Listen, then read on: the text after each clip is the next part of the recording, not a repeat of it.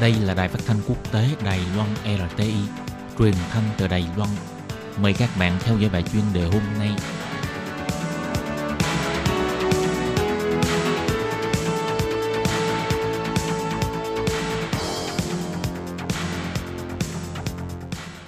Minh Hà xin kính chào quý vị và các bạn.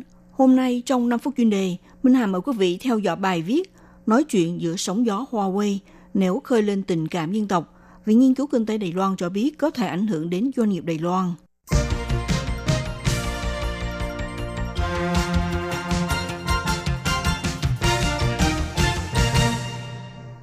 Mỹ đưa ra sắc lệnh chế tài Huawei là tập đoàn đa quốc gia về thiết bị mạng và viễn thông của Trung Quốc, khiến cuộc chiến thương mại trở thành cuộc chiến khoa học công nghệ.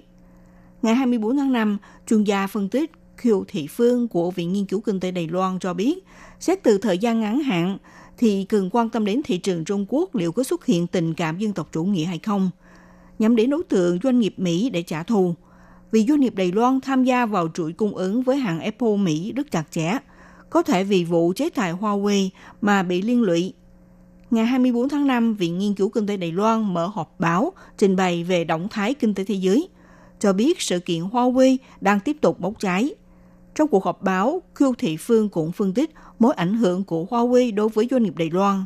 Nêu rằng trong 92 doanh nghiệp cung ứng nòng cốt của Huawei, thì trong số này có tới 10 doanh nghiệp Đài Loan, rồi có thể trực tiếp hay là gián tiếp ảnh hưởng đến khoảng từ 30 đến 40 doanh nghiệp.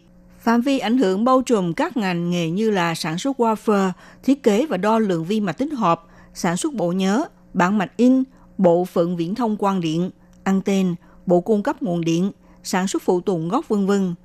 Theo chuyên gia phân tích Khiêu Thị Phương chỉ ra, trong thời gian ngắn nên quan tâm đến 5 trọng điểm. Thứ nhất là tập đoàn Huawei sẽ phải điều chỉnh giảm xuống thị phần trên thế giới, ảnh hưởng đến tình trạng xuất khẩu của doanh nghiệp Đài Loan. Thứ hai là rịch ra mắt điện thoại 5G và thiết bị nối tiếp của Huawei, liệu có thể trì trệ hay không? Thứ ba là thái độ của các nước châu Âu đối với thiết bị mạng 5G của Huawei, liệu có xuất hiện sự thay đổi hay không? Cái thứ tư là Mỹ áp dụng chính sách tăng thuế đối với Trung Quốc trong đợt thứ tư sẽ bắt đầu thực hiện vào lúc nào. Điểm thứ năm là cần lưu ý thị trường Trung Quốc liệu có xuất hiện tình cảm dân tộc sôi sục nhắm đến các doanh nghiệp Mỹ để tiến hành trả thù. Từ sau sự kiện Mảnh Vạn Châu, giám đốc tài chính Huawei có thể thấy được tình hình thị phần của Huawei tăng lên, trong khi hãng Apple thì tương đối xuống dốc. Nội bộ Trung Quốc cũng xuất hiện tình cảm chống Mỹ, sau này nếu tiến thêm bước tẩy chay sản phẩm Apple, trong khi Đài Loan tham gia vào chuỗi cung ứng Apple mạnh hơn, như vậy ắt sẽ bị lây vạ.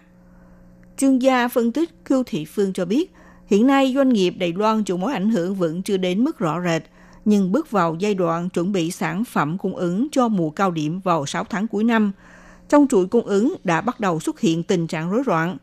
Có nên nhận đơn đặt hàng hay không? Nhận rồi thì sau đó có khả năng không được xuất hàng – những yếu tố không xác định này đều ảnh hưởng đến kế hoạch kinh doanh hoạt động của doanh nghiệp. Chuyên gia phân tích Khiêu Thị Phương đề nghị doanh nghiệp Đài Loan hãy nhanh đưa ra chiến lược ứng phó. Ngoài việc xem xét kỹ sản phẩm và kỹ thuật của công ty mình có nằm trong phạm vi kiểm soát xuất khẩu thương mại của Mỹ hay không, đồng thời cũng nên đánh giá những rủi ro sau này một khi tập đoàn Huawei điều chỉnh giảm xuống số lượng đặt hàng.